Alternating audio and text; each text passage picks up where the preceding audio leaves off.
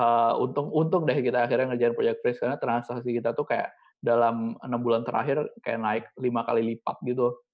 Hmm, nilainya udah triliunan per bulan.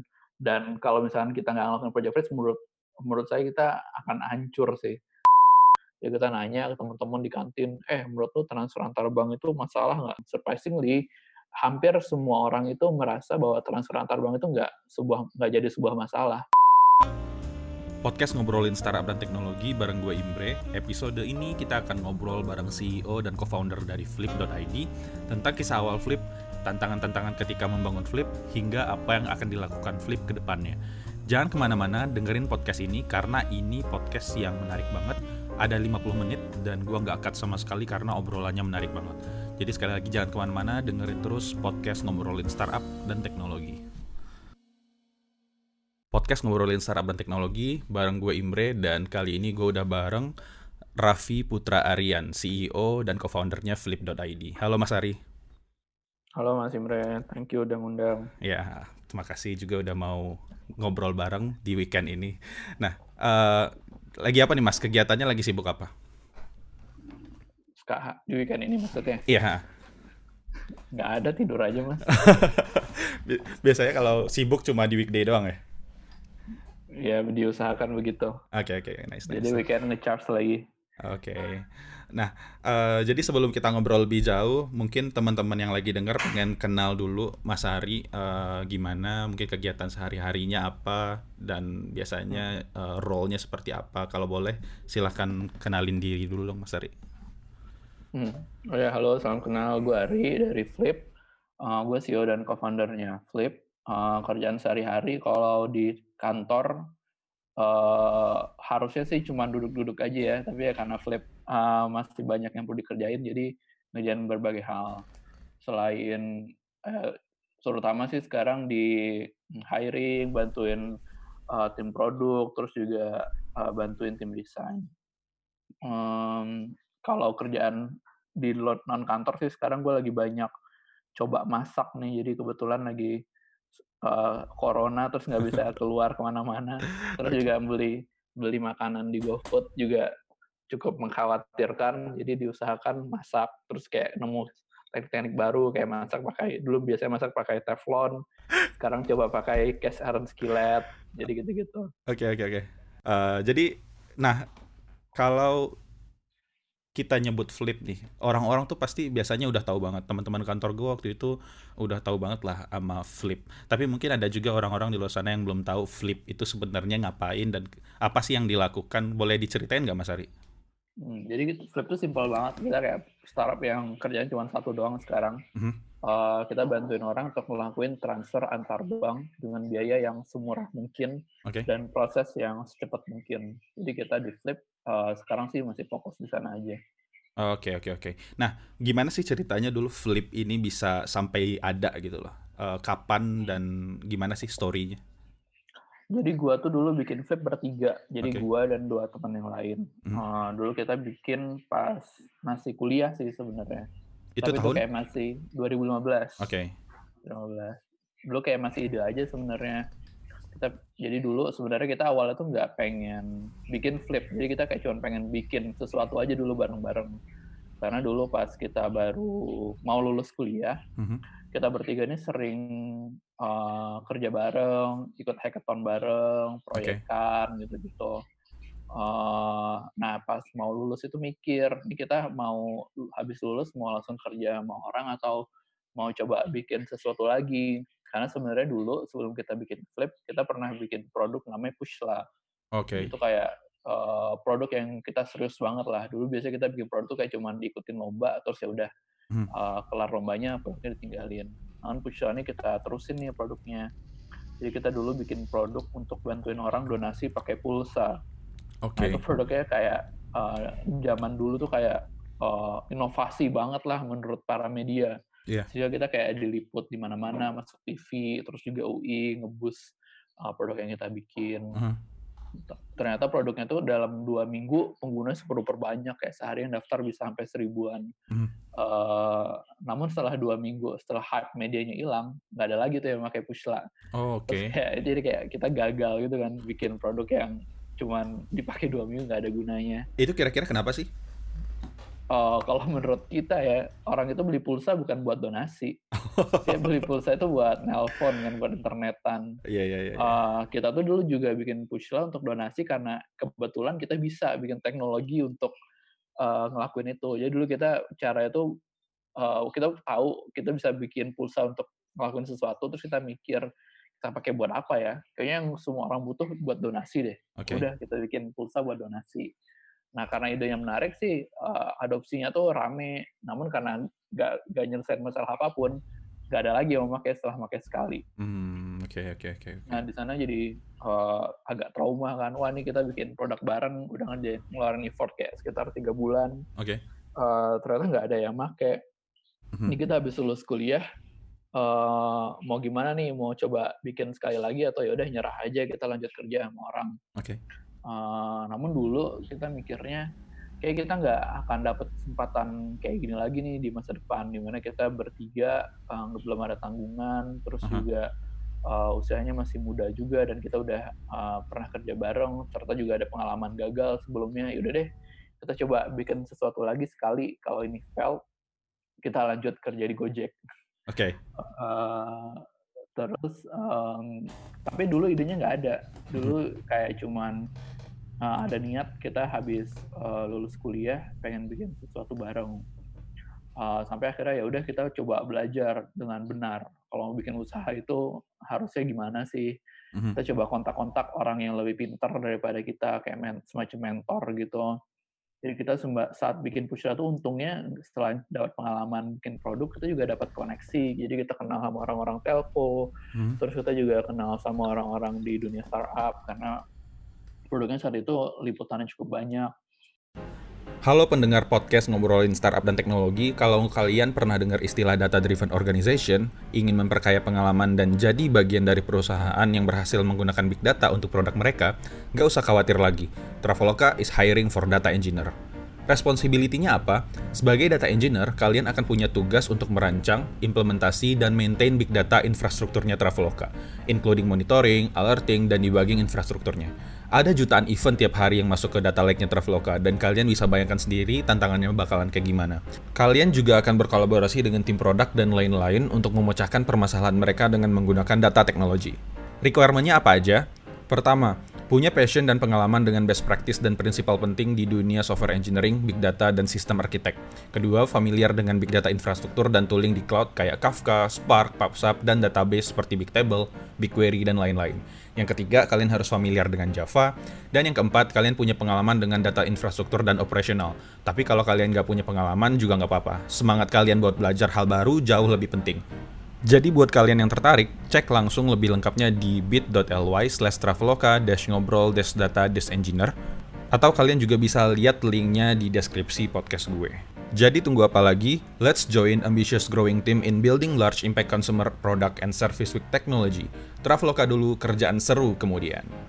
akhirnya kita coba belajar dan dari sana kita ngerasa kalau mau bikin produk itu harusnya dimulai bukan dari mau bikin apa dulu Mhm. tapi dimulai dari ingin nyelesain apa dulu Oke. nah itu standar banget kan sebenarnya kalau kita dengar seminar motivasi startup mulai dari masalah gitu ya Iya, iya, iya. dan, dan kalau didengar sih kita mengerti ya mulai dari masalah pas eksekusinya pasti hal itu suka banget dilupain ujung-ujungnya pasti kita mulai dari apa yang kita pengen bikin bukan Mhm. pengen bukan pengen mulai dari apa yang pengen kita selesain Oke. namun karena kita udah pernah ngerasain sakitnya bikin produk yang nggak dipakai orang kita coba stick to the knowledge yang kita punya saat itu jadi kita dulu brainstorming bukan brainstorming mau bikin apa kita brainstorming apa sih hal yang paling nyebelin yang kita rasain sekarang dan ingin kita selesain dan itu Mhm. idenya aneh-aneh gitu itu kayak uh, bikin kursi untuk ngobatin sakit punggung uh, bikin um, bikin aplikasi untuk uh, nyewa bus, nyewa angkot, gitu-gitulah. Oke. Masalah-masalah anak kuliah yang remeh-temeh. Iya. Uh, sampai akhirnya kepikiran ide flip ini karena dulu kita uh, bertiga tuh suka utang-utangan. Oke. Jadi gue suka ngutang ke teman gue, Lukman, co-founder juga, atau Aha. Lukman suka ngutang ke Anjar dan dan seterusnya. Kita kalau mau bayar utang tuh suka males karena beda bank. Oh, Oke. Uh, sehingga akhirnya nunggu-nunggu biar bisa bayar cash. uh-huh. atau kita nebeng ke teman kita yang punya rekening banknya banyak. Jadi kita ada teman namanya Caraka, dia kayak uh, entah kenapa dia punya rekening banyak gitu. Dia punya rekening di BCA, BNI, BRI, Mandiri. Jadi kalau gua mau transfer rekening gua waktu itu BNI, gua mau kirim uang ke rekening BCA-nya Lukman, yang gua lakuin gua kirim dulu ke BNI-nya si Caraka, terus gua WA Caraka, cak tolong kirimin ke uh, BCA-nya Lukman dong. Terus dikirimin sama dia karena sama kan gratis. Oke. Okay. Kadang-kadang karena Caraka ini ya dia kak nggak kerja ngurusin ini kan, dia cuma bantuin teman aja. Kadang-kadang dia nggak bisa atau lagi ada tugas dan sebagainya. Mm-hmm. Terus dari sana kepikiran, eh kita coba uh, selesaiin masalah transfer antar bank kayak gini aja pakai metode yang biasa kita pakai via Caraka. Oke, okay. berarti si Caraka ini berjasa banget ya? Berjasa banget. Kalau nggak ada dia, kita nggak kepikiran nih caranya gimana. Oke. Okay. Jadi emang organik aja gitu. Kita ada masalah yang kita uh, setiap saat sering uh, ngalamin. Karena kan kalau mau transfer beda, beda uang kan ya 6.500 kan. Uh -huh. Nah kebetulan di kampus 6.500 itu bisa buat beli satu kali makan siang. Iya untuk mahasiswa kayak, tuh gede banget ya. Iya kalau mau transfer beda bank jadi kayak ngerasa ngebuang jatah satu makan siang gitu loh. Okay. Nah, akhirnya bela-belain uh, minta tolong orang. Oke. Okay. Dari sana kita ngerasa wah ini kayaknya masalahnya menarik buat diselesain karena kita sendiri juga uh, kesel banget dengan biaya transfer antar bank ini. Uh mhm. -huh namun kita nggak mau gegabah kita mau validasi dulu ini beneran masalah ini nggak cuma kita doang kan yang ngerasain beneran ada orang lain juga kan yang yeah. ngerasain ini masalah nah kita dulu mulai dengan cara ngomong ngobrol di kantin ya kita nanya ke teman-teman di kantin eh menurut lu transfer antar bank itu masalah nggak uh, sambil makan siang bareng surprisingly hampir semua orang itu merasa bahwa transfer antar bank itu nggak sebuah nggak jadi sebuah masalah. Oke. Okay mereka oke-oke aja bayar bayar 6.500 cuma enam setengah kok gue transfer beda banget nyampe nya uh, real time gak usah repot-repot uh-huh. ya nggak apa-apa itu udah convenience fee yang uh, umum diterapkan uh-huh. jadi ternyata uh, teman-teman kita nggak tahu deh apa kita nanya ke orang yang salah kali ya uh-huh. tapi kebanyakan orang merasa transfer terbang itu bukan suatu hal yang perlu diselesain. Oke. Okay. Uh, namun kita nggak mau berhenti di sana karena menurut kita nih masalah nih. Yeah, iya. Cuman yeah. kayaknya kita nanya orang yang salah aja atau mungkin dia hidupnya uh, lebih baik ya. Apa-apa lebih baik daripada kita. okay. Atau mungkin dia uh, orang yang uh, cukup nurut dengan status quo. Kebetulan kita bertiga nih orangnya suka suka rebel gitu kalau sesuatu kita suka nyari cara yang paling paling licik lah untuk nyelesain istilahnya. Oke. Okay. kan nggak banyak orang yang uh, kayak kita. Jadi kita dulu nggak cuma berhenti menyerah dari ngobrol dengan orang aja, karena kita benar-benar yakin ini solusi yang dibutuhin orang. Yang kita lakuin adalah kita coba ngelakuin testing dengan effort yang super duper kecil. Mm-hmm. Jadi dulu uh, yang kita lakukan setelah kita ngobrol sama orang ternyata nggak nggak memvalidasi masalah ini kita bikin Google Form Mas Imre. Yeah. Jadi kita bikin Google Form orang kalau mau transfer antar bank isi aja tuh di Google Form yang kita bikin. Jadi di, di, di Google Form itu dia bisa ngisi mau transfer dari bank apa ke bank apa, nominalnya berapa, nama nomor rekeningnya siapa, nama penerimanya siapa. Mm -hmm. Terus dia submit, kita akan dapat email otomatis dari Google, terus kita proses manual transaksi dia. Mm -hmm jadi itu kayak manual banget kita bikin rekening atas nama pribadi terus hmm. orang itu kalau mau transfer uh, buka form itu isiannya clunky banget lah ada instruksi transfer ke rekening BCA atas nama Raffi gitu. Iya iya iya. Kita notif, kita cek mutasi, kita proses manual tujuan. Oke, okay. uh, itu tahun 2015 ya? 2015. Oke, okay, terus terus. Uh, kita sebar ke teman-teman kampus, eh teman-teman angkatan di fakultas. Ternyata ada yang pakai. Oke. Okay. Uh, dan yang yang bikin kita yakin untuk ngelanjutin secara serius adalah ada orang yang kita kenal yang nggak kita kenal sama sekali kirim uang 2 juta pakai form itu dan uangnya beneran dikirim. Oke. Okay. Kayak kita kayak wajar nih orang ngapain ambil risiko banget. Nggak takut uang. ya? Iya, kayak orang yang nggak kenal nominalnya gede ya dihemat cuma enam setengah. Okay. Tapi mungkin saat itu dia percaya karena saat itu form Google Form itu cukup viral di teman-teman kampus karena mereka nyebarin ke teman dia di fakultas lain. Okay. Terus pakai validasi ini teman gue yang bikin, anak fasilkom juga gitu-gitu. Nah, jadi itu juga mungkin ada salah satu faktor yang uh, dia tetap uh, percaya untuk ngelakuin itu. Oke. Tapi itu tadi uh, kita mes juga sih kenapa dia mau uh, effort segede itu, ngambil risiko sebesar itu untuk uh, nge-solve masalah yang uh, kalau segi dari segi nominal lumayan kecil. Iya, Tapi dari iya, sana iya. kita jadi yakin, wah ini kayaknya masalahnya beneran uh, beneran ada nih orang yang ngalamin. Oke. Akhirnya dari form itu uh, ya udah kita jalanin terus sampai akhirnya kebanyakan orang yang ngisi form. Oke. Kita udah nggak bisa handle lagi. Ketika pakai form itu eh, kira-kira ada total transaksi berapa sih di sana? Kita kayak sekitar tiga hari udah ngeproses 60 juta rupiah. Gokil. Oke. Iya. Oke, Itu kita kerjaannya seh- seharian cuman proses-proses manual gitu aja. oke. T- t- Tapi ya, ya dia kita nggak bisa ngapa-ngapain kan, cuman proses-proses di form gitu aja. Sebenarnya kalau kita mau bikin usaha, kita harus mikir gimana cara kita bisa ngeproses nggak cuma 60 juta dalam tiga hari, tapi bisa Iya. semiliar Iya, iya. dalam tiga hari itu. Akhirnya yang kita lakukan kita tutup formnya. Kita tutup. Form, form- ini kita tutup dulu soalnya kita mau bikin produk yang lebih benar. Oke. Aw- awalnya kita merasa kayak oke orang-orang uh, uh, paham lah ya, ya ini formnya cacat sih ini Tapi ya gue nunggu bentar biar mereka bisa bikin yang lebih benar Oke. namun ternyata orang-orang komplain mas ngomel mereka Oh ya? eh gue mau ngirim uang nih gimana caranya Oke, oke. Terus gimana? jadi orang orang-orang itu nafsu gitu kayak dia udah udah nyaman pakai form itu kita tutup uh, dia jadi kehilangan sesuatu kan Oke. akhirnya yang kita lakuin kita bikin link link alternatif yang kita share doang ke orang yang komplain. Jadi Oke. orang yang nggak komplain nggak kita share. Ah, iya, iya, Tapi kayaknya nih orang yang komplain nge-share lagi ke temennya, rame lagi. Oke. akhirnya kita lakuin kita nge-hire teman kita. Jadi waktu itu stepnya kita baru lulus, oh, udah udah kelar lah kegiatan perkuliahan.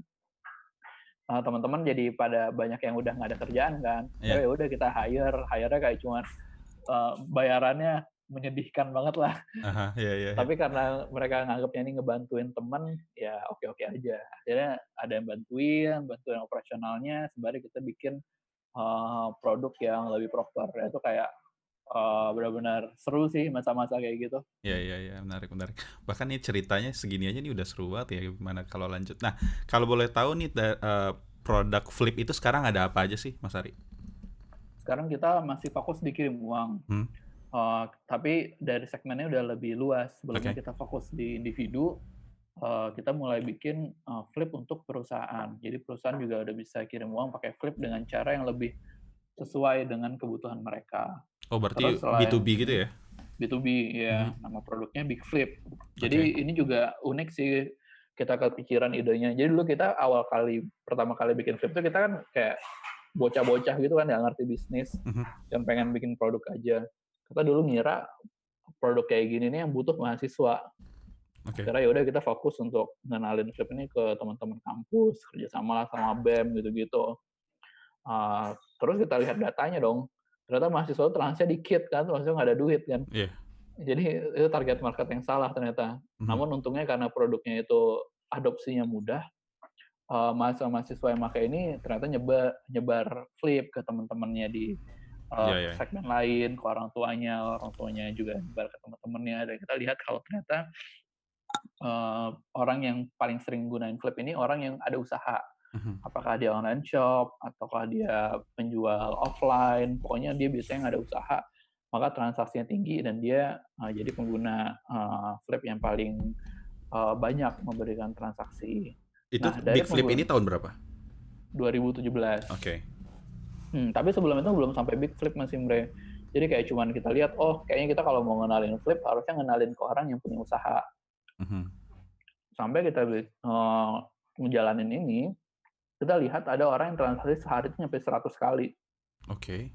Terus kita kayak bingung gitu kan, nih orang ngapain kirim uang 100 kali sehari. Aha. Kita coba tanya, ternyata dia perusahaan. Oh. Jadi yang dia lakuin, dia minta semua tim finance-nya bikin akun Flip, terus kirim uang pakai Flip biar biayanya murah. Oke. Terus kayak, wah ini gila banget nih. Eh, ternyata perusahaan juga butuh layanan kayak gini ya, namun skala lebih gede karena karena mereka itu prosesnya manual pakai sistem yang untuk individu, mereka tuh kayak ngabisin eh, dua jam, tiga jam untuk input transaksi di Flip demi biar biayanya bisa gratis. Dan Hmm. input tuh kayak tim finance-nya manusia. salah satu nginput gitu karena okay. biasanya kita kepikiran buat bikin ide ya udah kita bikin produk kirim uang tapi inputnya tuh yang lebih simpel bisa pakai file CSV atau pakai API. Oke. Okay. Nah, Terus jadi dari Big Flip. Si Big Flip ini kan berarti sebenarnya kompetitornya udah banyak juga kan kayak uh, ada beberapa lah kayak Mitrans, hmm. mungkin Sendit yang bisa ngedisburse hmm. kan karena Big Flip ini sebenarnya intinya disbursement kan ya. Benar. Nah, kalau boleh tahu gimana uh, si Flip ini bisa lebih katakan mungkin lebih unggul ketimbang yang hmm. lain? Menurut hmm. Mas Ari gimana? Kalau menurut saya di dunia produk kayak gini Mas Imre mm-hmm.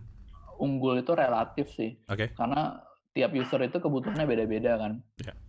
ada use jadi kita nggak bisa please everyone dan kita juga nggak punya resource untuk uh, bikin produk yang bikin semua orang seneng mm-hmm.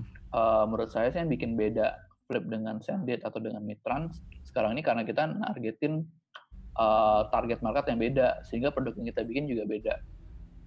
Okay. Jadi kalau kayak atau Mitrans mungkin lebih uh, kalau dilihat lebih fokus ke uh, perusahaan fintech yang gunain produknya, mm-hmm. sehingga mereka ngebuat produknya ke arah sana. Sedangkan kalau Flip itu kita nargetin segmennya yang beda.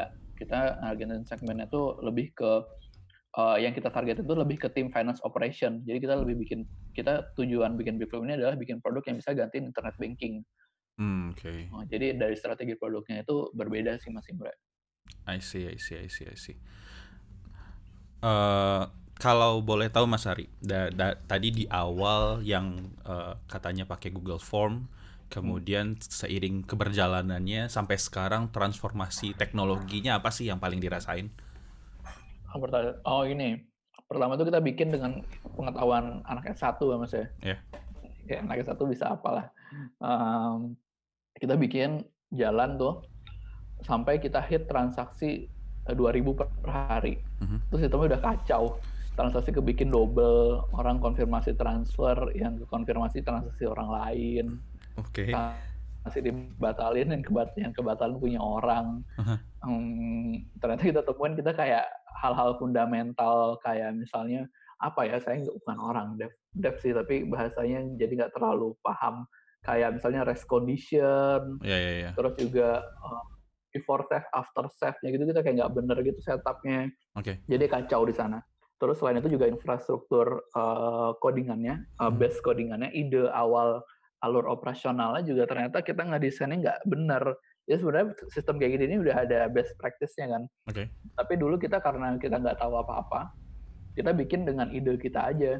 Mm-hmm. Dan muncul masalah saat udah mulai scaling um, uh, saat transaksinya udah banyak dengan sistem yang kita bikin saat itu banyak proses yang perlu dijalankan. Jadi kayak prosesnya tuh nggak efisien banget lah. Okay. untuk ngeproses satu transaksi kita perlu eksekusi uh, 200 kerjaan gitu. Uh-huh. akhirnya kita lakuin kita bikin kita ngelak uh, jadi dulu kita kayak uh, kebetulan Flipnya lagi tumbuh banget. Uh, kita diskusi sama tim dev ini mau gimana nih? Apa kita mau tambal sulam terus uh, atau ada solusi lain agar kita bisa nge-solve masalah ini. Kondisinya saat itu transnya banyak, use case use case dari user makin aneh-aneh. Uh, biasanya umumnya jawabannya tambal sulam aja kan kayak ya udah ini ya kita asalkan kita bisa bisa nge-solve transaksi yang ada sekarang mm-hmm. uh, kita benerin aja lah yang bocor di mana okay. yang salah di mana kita benerin sembari mm. kita struggling um, develop fitur uh, baru ya develop fitur baru uh, namun dulu uh, uh, Lukman uh, salah satu co-founder dia orangnya cukup idealis dalam ngoding gitu dan menurutku uh, uh, make sense sih keputusan dia yang di yang enggak terlalu idealis sih apa ya dia dia berpikirnya cukup cukup cukup jangka panjang lah. Mm-hmm. Dia bilang kalau dengan sistem kayak gini ini kita kalau kita main tambah sulam mungkin kita aman sampai sepuluh ribu. Tapi kalau kita lebih dari sepuluh ribu, um, mungkin kita perlu ngelakuin hal yang sama lagi dan lagi-lagi pasti performanya nggak bagus. Uh, karena kita dulu mikirnya, karena dulu kita percaya flip ini bisa jadi gede banget, kita nggak cuma mau sampai sepuluh ribu transaksi per hari doang. Uh, akhirnya kita milih uh, alternatif yang ketiga. Kita bukan nambal sulam caranya atau bukan nambah fitur baru pelan-pelan di atas sistem yang rapuh. Yang kita lakuin kita bikin project fresh di Flip. Kita project fresh tahun, kita bikin Flip dari awal sembari maintain sistem yang udah jalan sekarang dengan metode Oke. tambal sulam. Satu kayak tahun satu tahun project freeze mas. Karena kalau, kalau itu sistemnya udah lumayan kompleks. itu tahun berapa Mas Ari? Tahun 2018. Jadi kita Oke. kelar 2019. Oke, berarti baru baru ya selesai migrasinya ya kira-kira ya. Hmm, baru banget. Mhm. Kenapa lama? Karena timnya kecil. Oke. Jadi Flip itu nggak ada funding dulu. Eh, ada funding tapi dari angel investor. Oke, itu di tahun? Kita 2016 awal. Oke.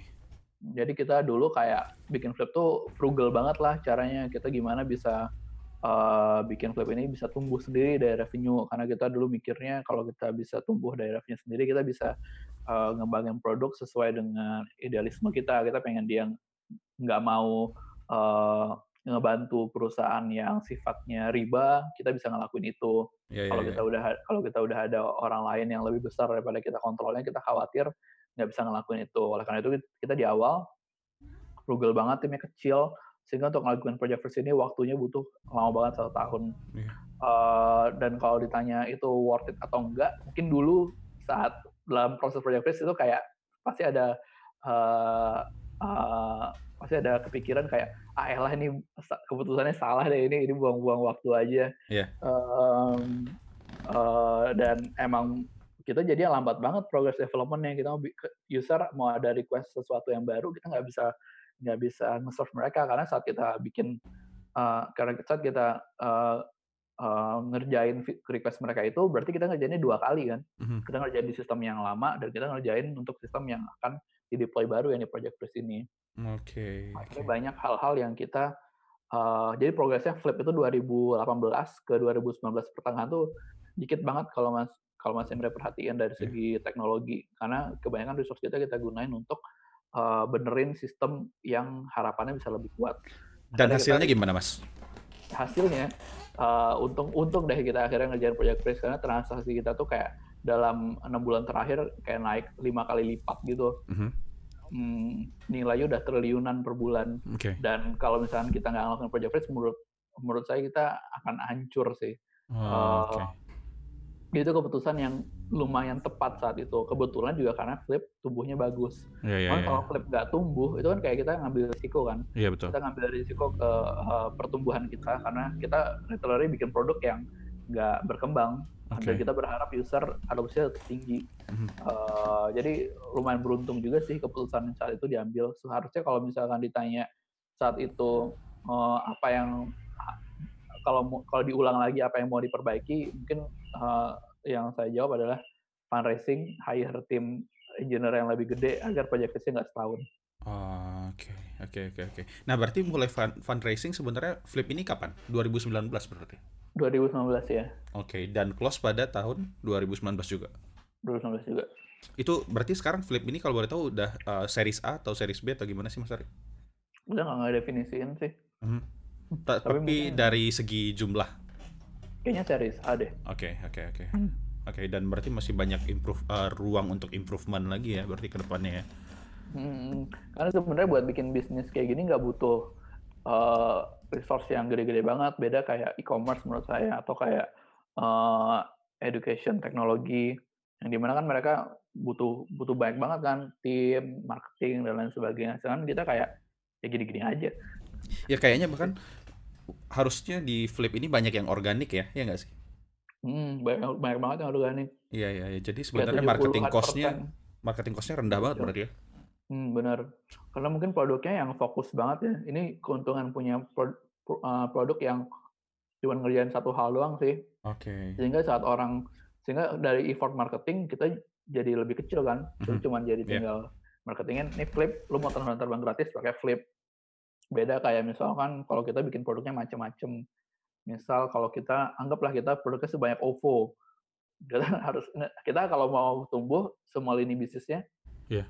kita harus uh, marketingin masing-masing use case kan Betul. buat payment, buat asuransi, buat pay letter, buat pinjaman uang dan lain sebagainya. Jadi ya Iya. eh, ya karena kita produknya super duper fokus kayak sekarang kita juga bisa eh, tumbuh dengan cost yang nggak terlalu besar. Oke. Menarik banget obrolannya. Eh, sekarang eh, aku punya pertanyaan tentang ini. Eh, tadi aku sempat baca kalau di uh, Flip ini pernah hampir di, mau ditutup sama BI Bank Indonesia. Hmm. Itu hmm. ceritanya gimana? Boleh di share nggak Mas Ari? Jadi ternyata buat bikin bisnis kayak Flip kita perlu izin Mas Imre. Oke. Okay. Terus dulu kita kayak nggak ngerti gitu kan kita bikin-bikin aja PT aja nggak ada dulu masih pakai rekening pribadi. Oke okay, itu uh, sorry PT itu baru ada tahun? Uh, 2016 bulan April. Oke okay, oke. Okay. Dipanggil BI berarti 2016 ya? 2016 bulan Juni. Oke okay, oke, okay. terus terus. Jadi, jadi dulu kita bikin aplikasi aja kan kita mau bikin transfer terbang gratis. Oh ya udah kita bikin tuh. Ternyata buat bikin bisnis di dunia finansial kayak gini kita perlu izin namanya uh, izin remittance. Oke. Okay. Um, karena kita nggak tahu, ya kita nggak tahu, kita jalanin aja flip. Sampai akhirnya kita transaksi per bulan tuh udah miliaran. Kita di dipanggil sama gubernur BI. eh, lu harus ada izin. Jadi kita datang deh, kita ya di siang bolong di telepon, kalau Flip, uh, ini saya dari BI, layanan kamu harus ditutup, bisa meeting nggak hari ini di kantor BI. Jadi hari itu kita tutup Flipnya, kita hmm. datang ke BI, kita meeting, dia dijelasin sama mereka. Kalau ternyata buat bikin bisnis kayak gini ini perlu izin. Oh, Oke. Okay. Uh, dan uh, ya kan, kan dalam proses mendapatkan izin itu operational flip harus ditutup Oke. Okay. Ya udah kita tutup flipnya, kita ngurus izin. Namun untungnya um, tahun tahun 2016 kan kayak lagi muncul-muncul tuh Gojek, Tokopedia, Bukalapak. Yeah. Nah, BI juga ngelihat kalau Flip ini ada potensi untuk bisa seperti mereka. Mm -hmm. Dan akhirnya BI itu nggak nutup terus lepas tangan, suruh urus izin sendiri. Okay. Dan mereka ngajarin kalau bikin izin tuh uh, harus ngelakuin kayak gini loh. Terus kita di-assign orang yang jadi kayak semacam mentor kita untuk ngurusin izin ini. Okay. Akhirnya ya udah deh kita urus izin. Alhamdulillah kita dapat izinnya 10 minggu aja, yang biasanya perlu waktu setahun. Berarti 10 minggu itu tutup beneran, operasional mati semuanya. Bener, tutup semua. Dan enggak, pada banyak yang komplain jadi, dong. Oh, ya kita jelasin gimana lagi. Uh, okay. Kayak mau komplain ya ke BI aja tuh komplain gitu. kita nggak ngerti juga kan. Iya, iya, iya. Jadi uh, kita usahain komunikasi ke usernya seclear mungkin. Kita kelarin semua tanggung jawab kita. User tuh udah nggak udah nggak ada yang nyangkut lagi transaksinya. Uh -huh. uh, semua semua channel udah kita infoin ada hal kayak gini dan kita bikin sejelas mungkin ini kita tutup karena kita ngurus izin BI. Uh -huh. um, ya udah jadinya user nggak komplain sih jadinya lebih ngedukung karena kebetulan saat itu juga nggak ada solusi lain kan yeah, yeah, mereka iya. nggak yeah. mereka nggak bisa ngapain lagi belum ada dana belum ada OVO oh, mereka yeah, kalau mau transfer antar bank cuma flip aja okay. ya udah eh sebenarnya nggak cuma flip aja sih ada perusahaan lain yang juga ngasih layanan sama kayak flip karena saat kita bikin flip banyak tuh yang bermunculan hmm. uh, namun ya karena kita ditutup dan suruh ngurus izin ya kita minta ke BI dong itu yang sebelah ditutup juga kan Pak? Oh ya udah ditutup juga. Oh, terus ngurus okay. izin bareng-bareng jadi nggak ada nggak ada opsi yang lain uh, okay, okay, okay. di market. Dan sampai sekarang dari perusahaan yang ditutup sebelumnya itu uh, flip aja sih yang mm, yang udah ada izin. Oke okay. ada uh, berapa perusahaan sih waktu itu kalau boleh tahu? Kayaknya lima atau empat gitu termasuk flip ya. Dan yang menggantongi izin pada akhirnya cuma flip? Iya karena kayaknya banyak yang nyerah sih karena kayak ayolah mungkin mereka bikin itu cuma jadi kayak uh, set project aja kali hmm. karena uh, saat ketemu sama orang-orang yang bikin produk yang serupa rata-rata mereka udah ada usaha di tempat lain juga okay. jadi uh, kan kalau kita kayak ya kalau ini flip tutup ya udah bubar nggak nggak bisa apa apa lagi uh, yeah, yeah, yeah, yeah. Um, terus ya udah kita jalanin prosesnya Okay. Uh, tapi itu prosesnya cukup ini sih. Sebenarnya kalau diceritain uh, happy happy aja. Namun saat dijalanin nggak sehappy itu karena kayak banyak sebenarnya challenge dari sisi regulasi yang perlu kita comply agar Flip ini bisa jalan sesuai dengan harapan kita. Kayak hmm. misalnya kalau kita mau onboarding user, uh, kita perlu melakukan proses namanya KYC. Yeah. Jadi kalau masih pernah daftar Gojek, GoPay atau Flip, mungkin kan sekarang KYC-nya tinggal selfie aja ya. Yeah. Dulu tahun 2016 tuh nggak bisa kayak gitu belum ada peraturannya. Hmm. Jadi kalau mau KYC itu harus tatap muka mas, jadi harus ketemuan sama orang. Yeah uh, jadi saya harus melihat wajah Mas Imre secara offline baru yeah. saya bisa verifikasi Mas Imre itu kan nggak make sense banget kan gimana caranya kita punya user seluruh Indonesia kita mm -hmm. uh, melakukan verifikasi kayak gini namun karena saat itu kita ada di kondisi kalau kita nggak nge masalah ini kita nggak jalan eh, uh, nge masalah ini nggak nggak flip nggak bisa uh, punya user akhirnya kita mikir mau nggak mau harus cari solusinya gimana cara bisa bikin uh, limitasi ini nggak menghalangi kita untuk tetap bisa ngejalanin flip. Uh, dan itu cukup uh, stressful sih karena solusinya belum pernah ada yang nemuin karena saat itu perusahaan remittance uh, yang gede-gede tuh modelnya masih offline kayak Western Union atau yeah. MoneyGram yang orang emang datang ke counter buat kirim uang kan. Mm-hmm. Sedangkan kalau flip kan agak beda, uh, orang transaksinya online dan karena saat itu kita hopeless banget ini nggak mungkin kita bisa onboard user sebanyak sebelumnya dengan metode kayak gini. Jadi dulu kita kayak sehari itu bisa onboard udah ratusan user per hari. Sedangkan dengan model kayak gini ya paling kita bisa onboard satu, dua, tiga orang per hari karena jauh juga ya turunnya. Ya. Satu. Iya. Uh-huh. Uh, dan waktu itu jadinya ngobrol deh sama investor kita. Pak ini ada peraturan kayak gini nih di BI dan kalau peraturan ini masih berlaku belum ada perubahan, kita um, uh, mau bikin klip jadi gede, effortnya akan gede banget, akan susah banget. Uh, terus sampai sempat kepikiran pivot nyari nyari bisnis lain sembari nunggu peraturannya berubah. Tapi yang akhirnya bikin kita jalan adalah investor itu kayak pede banget gitu.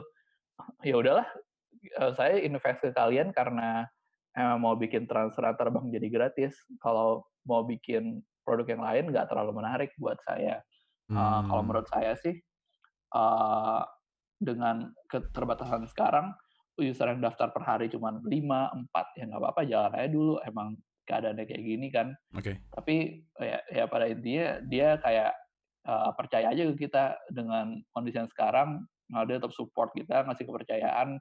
Walau dia tahu kondisinya kayak gimana, dan akhirnya itu yang bikin kita tetap ngejalanin. Sekarang dulu kita sempat kayak, udah ini nggak make sense, kita tutup aja. Tapi karena dari orang yang ngasih funding uh, santuy ya udah kita juga ikutan santuy deh kita jalanin kita jalanin aja jadi nggak ada jadi nggak ada um, jadi nggak ada beban untuk pengejalan ini karena yeah, yeah, kita yeah. kita tinggal fokusnya adalah gimana caranya uh, eksekusi ini sebagus mungkin. Oke okay, oke. Okay. Uh, dan menurutku ini kita beruntung banget sih karena nggak semua orang uh, punya investor yang sesuportif itu. Betul betul. betul. Karena uh, biasanya kita saat bikin usaha ini kita suka ke distract sama hal-hal yang sebenarnya nggak terlalu esensial kan. Yeah, Salah yeah, satu yeah. contohnya kayak tadi kita lebih fokus ke gimana uh, mencapai hal yang tidak mungkin dicapai yeah. karena ada ekspektasi yang kita nggak konfirmasi atau mungkin ada ekspektasi yang nggak sesuai dengan keadaan yang mm -hmm. uh, ada di market saat itu. Namun kita beruntungnya investor kita uh,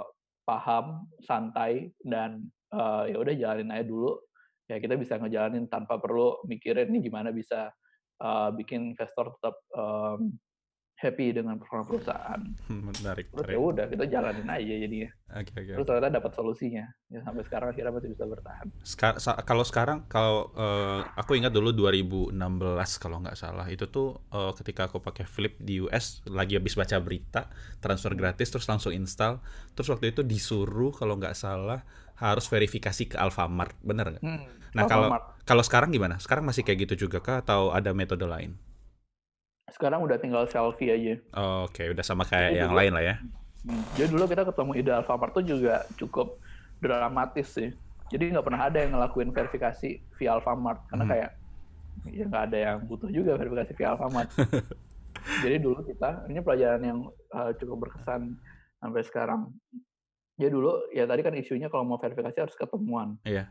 Kan nggak make sense kan kita uh, ada orang yang kerjanya ketemuan untuk verifikasi satu orang, dua orang, tiga orang. Uh. Uh, akhirnya kita coba mikir-mikir nih gimana nih caranya. Sampai akhirnya kita kepikiran ide kita bikin ngumpul-ngumpul. Jadi kita kayak oh, email semua user bilang Flip mau verifikasi di Car Free Day, ngumpul jam 8 sampai jam 10. Flip yang yang verifikasi Flip bukanya gini kita kumpulin di grup WA orang-orang datang gitu kan mm-hmm. itu lumayan lumayan bisa bikin verifikasi jadi lebih rendah costnya namun tetap nggak banyak oh. sampai akhirnya kita mikir gimana cara biar tetap scalable dan available tiap saat untuk verifikasi ini terus kepikiran di Alfamart Alfamart tuh bisa kirim uang kan yeah. pasti saat kirim uang itu orang perlu verifikasi dulu bisa nggak ya kita verifikasi via Alfamart kita tanya ke BI nggak bisa katanya oh nggak bisa terus terus nggak bisa Terus yang kita lakuin adalah kita baca peraturannya. Jadi enaknya sama BI ini mereka fair. Oh. Yang karena saat kita ngomong sama BI, um, yang kita ajak ngomong itu kan orang yang memahami peraturan dengan pemahaman dia ya kan. Iya. tapi peraturan ya ada peraturannya kita baca aja apakah Ya, kita ya, ya. bisa uh, kita bisa menemukan uh, di peraturan itu diperbolehkan atau enggak kita tinggal bilang aja ke BI Oke. Waktu itu kayak yang kita lakuin kita baca peraturannya Hmm. kita baca peraturan BI kita bertiga nggak ngerti gimana gimana cara baca ginian kan nggak bisa pasal-pasal gitu kan kita bocah-bocah nggak ngerti tapi kita baca aja sampai akhirnya kita ada nemuin sebuah klausul yang sepertinya ini membolehkan nih Oh, Oke. ngobrol, kita aja ngobrol BI terus menurut mereka make sense sih ini kayaknya membolehkan coba kita tanya ke yang bikin peraturan ya mereka mereka rapat sampai ke peraturan seminggu kemudian eh boleh ri oke kita sikat gitu. Menarik, menarik, menarik. Jadi di sana belajar ini sih ternyata di dunia ini yang dibikin manusia itu nggak ada yang benar-benar fix kan karena ujung-ujungnya yang bikin manusia juga Iya, selalu ada Jadi- kekurangan lah ya. selalu ada hal yang bisa Ada kita- celahnya. ya kita cari solusinya. Asalkan nggak nyerah, kemungkinan masih bisa ditemukan solusi untuk masalah itu. Menarik banget. Eh, nah, kalau boleh tahu nih Mas Ari, next plan-nya gimana sih? Eh, Flip ini mau ke arah mana lagi? Apakah tetap akan bank transfer dan mungkin jadi disbursement company yang Hmm. untuk B2B-nya atau ada hal-hal lain yang bisa di-share atau ada mimpi besar nggak yang Mas Hmm. Ari punya untuk Flip?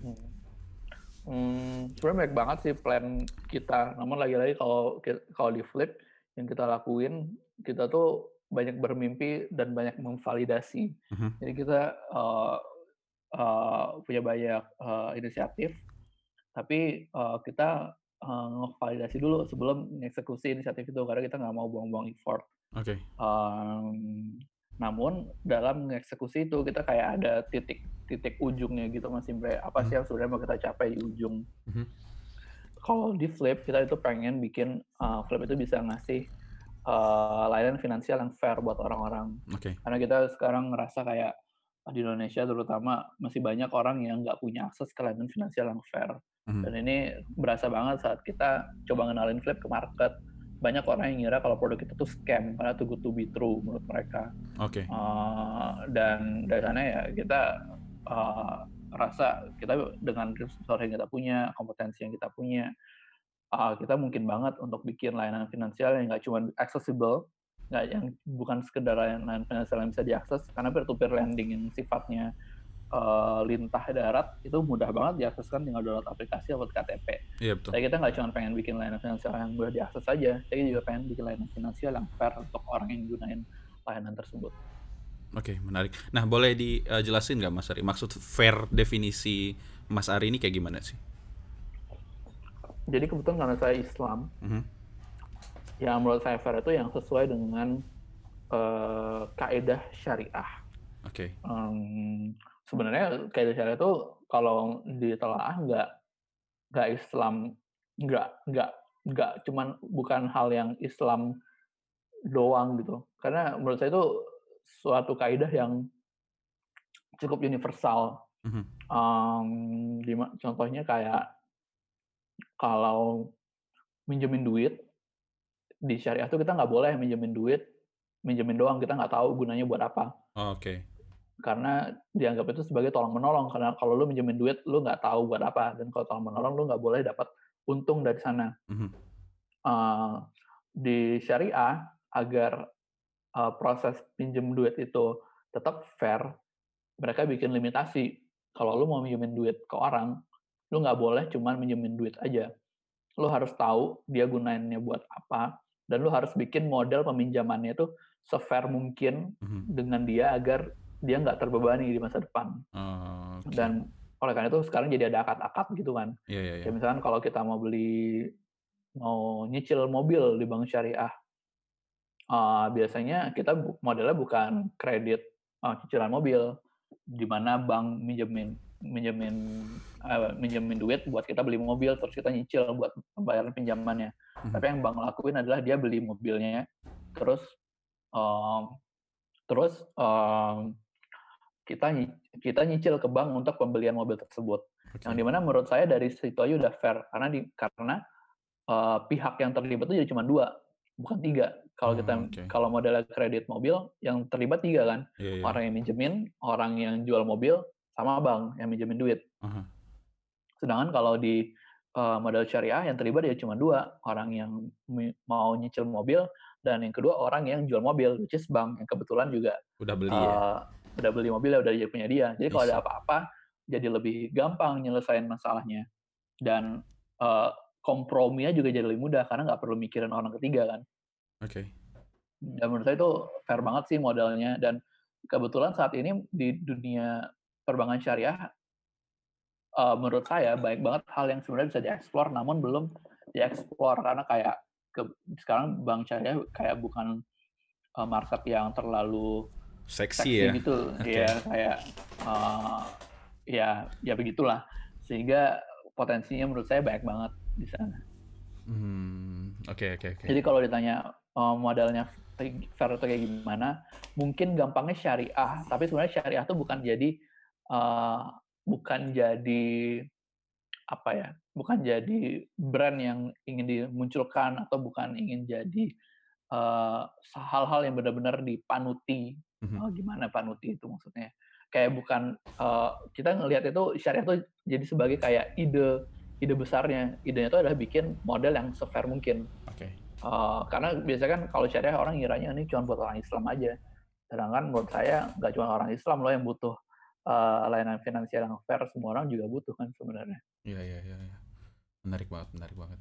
Moga-moga berhasil mewujudkan visinya itu, Mas. Amin. Oh, amin. Amin. Nah, aku udah nggak punya pertanyaan lagi, tapi uh, tadi pagi aku sempat nge-tweet di Twitter jam 9 nanya, uh, aku bilang jam 10 mau interview nih sama CEO dan co-founder Flip.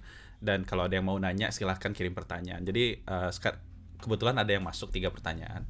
Wih, kita ada juga ya corona gini.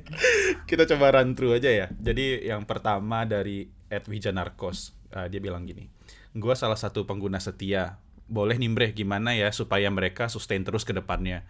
Sebagaimana Arta Jasa sukses membuat ATM bersama. Mungkin nggak ya Flip bakal melakukan hal yang serupa sehingga transfer antar antar bank bakal benar-benar gratis. Hmm, jadi maksudnya jadi switching ya? Iya. Hmm, kita nggak ada ide untuk jadi switching sih. Mm-hmm. Kenapa? Karena switching itu karena kita flip itu sukanya langsung connect end user. Okay. Kita suka banget ketemu user, baik user B2C atau user B2B. Karena dari sana kita bisa belajar dari mereka dan bikin produk yang lebih baik lagi daripada yang udah ada. Sedangkan mm-hmm. kalau switching nggak boleh connect ke end user.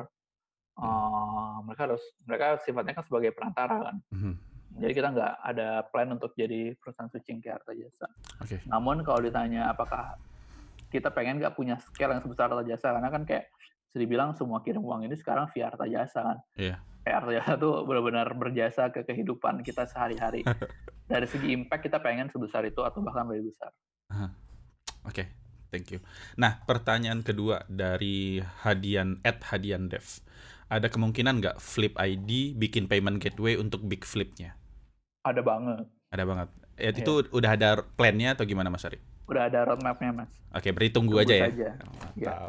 Nah, pertanyaan ketiga dari Putri Witchhar. Uh, sebagai user Flip selama bertahun-tahun, wah ini pengguna setia. Uh, mungkin nggak kalau mereka mau bikin rekening online kayak Genius gitu? Aku mau banget. Uh, sama hmm. dari mana aja sih pendapatan terbesar mereka selama ini?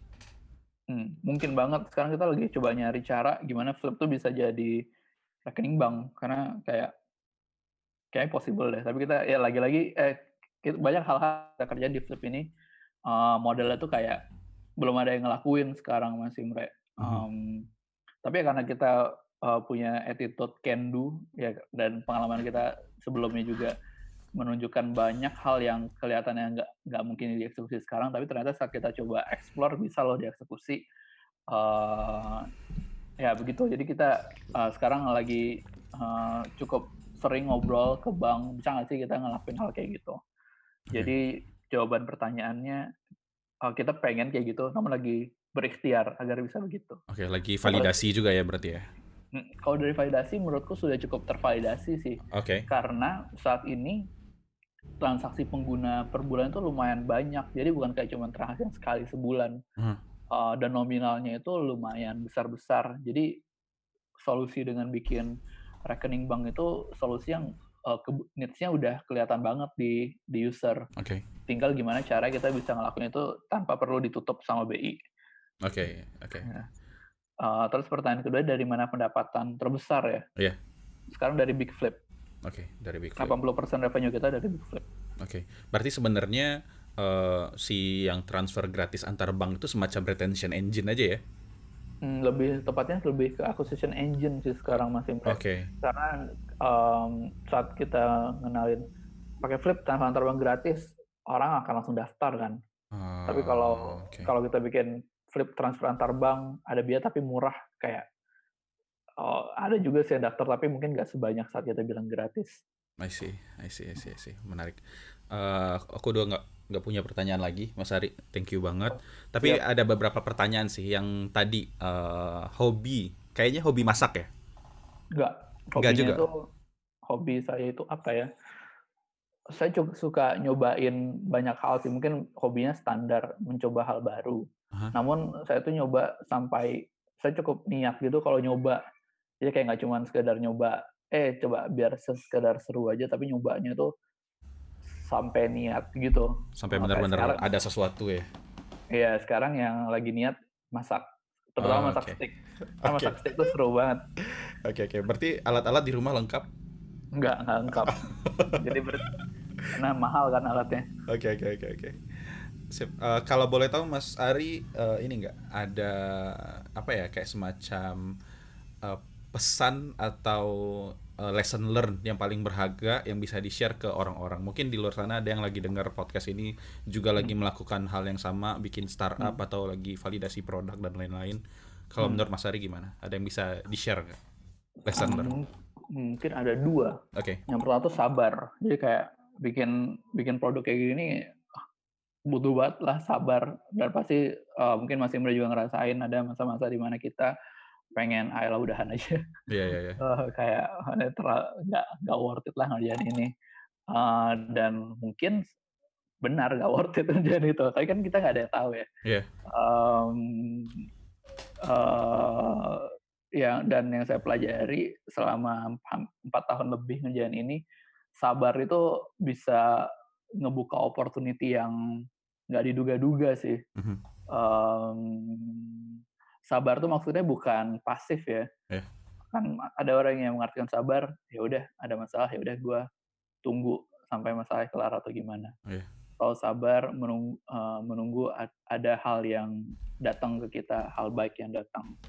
Uh, yang gue maksud sabar itu ya tetap berjuang, namun tidak, namun tetap fokus uh, ke apa yang ingin dicapai. Jadi kadang-kadang kan orang terutama anak muda kayak kita pengennya uh, yang dibikin tuh langsung sukses gitu. Atau yeah. tiba-tiba masuk Forbes. Uh, under 30 nggak masuk masuk gimana nih? Um, sabar itu uh, ini sih uh, penting banget sih menurut saya. Karena ya kayak sekarang ya lagi corona wah gila banget kan? Yeah. uh, klien kita juga banyak yang transaksinya turun. Uh, terus juga market susah banget sih prediksi gimana cara kita bisa ngelewatin masa-masa kayak gini menurut saya sih eh terus juga pemerintah kocak kan ya, hmm. cara untuk kita melewati uh, fase kayak gini ya uh, tetap sabar dan tetap uh, ngelakuin hal yang perlu dilakuin jadi nggak cuma sabar tapi uh, ya udah nunggu aja nggak ngapa-ngapain nggak nyari cara agar bisa uh, misalnya kalau startupnya sedang uh, kehabisan uh, amunisi, kehabisan dana, sabar tapi ya udah uh, solusinya mungkin yang kurang baik, tapi hmm. sabar sabar yang tetap bisa ngasilin hal yang positif. Yang di mana sebenarnya ngomongin kayak gini gampang sih, tapi pas dieksekusi susah banget kan karena saat kita menjalanin hal kayak gini, wah, iya, wah iya. Gak, gak, gak semudah itu. Benar, benar, benar. Terus yang kedua mungkin uh, open ke opportunity. Okay. Ini pelajaran yang menurut saya uh, saya nggak menerapkan dengan baik. Um, jadi flip ini sebenarnya beruntung sih kondisinya. Hmm. Dulu saat 2019 sebel, dan bahkan sebelum 2019 banyak orang yang ingin, nggak cuma orang, institusi yang ingin invest di flip. Hmm. Namun karena kita mungkin uh, idealis, close minded, nggak menurutku bukan bukan idealis sih okay. kayak bodoh bodoh aja gitu uh, kita nggak nggak seopen itu untuk explore um, okay. opportunity opportunity ini okay. karena mungkin dulu kayak uh, saat kita bikin usaha ada dikenalin kalimat yang paling penting untuk seorang founder adalah tidak ya. tolak sebanyak mungkin hal dan katakan iya sesedikit mungkin gitu kan. Oke. Okay. uh, ternyata di saat diterapin nggak semudah itu juga.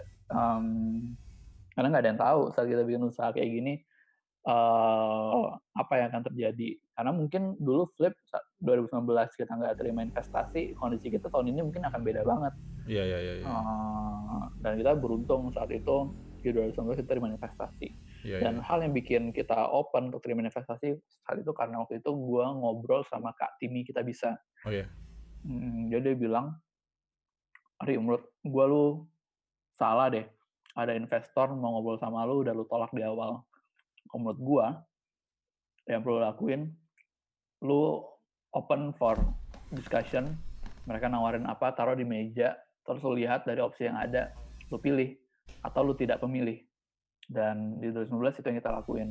Okay. uh, eh, dan untungnya kita ngelakuin itu. Mungkin kalau kita ngelakuin itu kisahnya akan berbeda.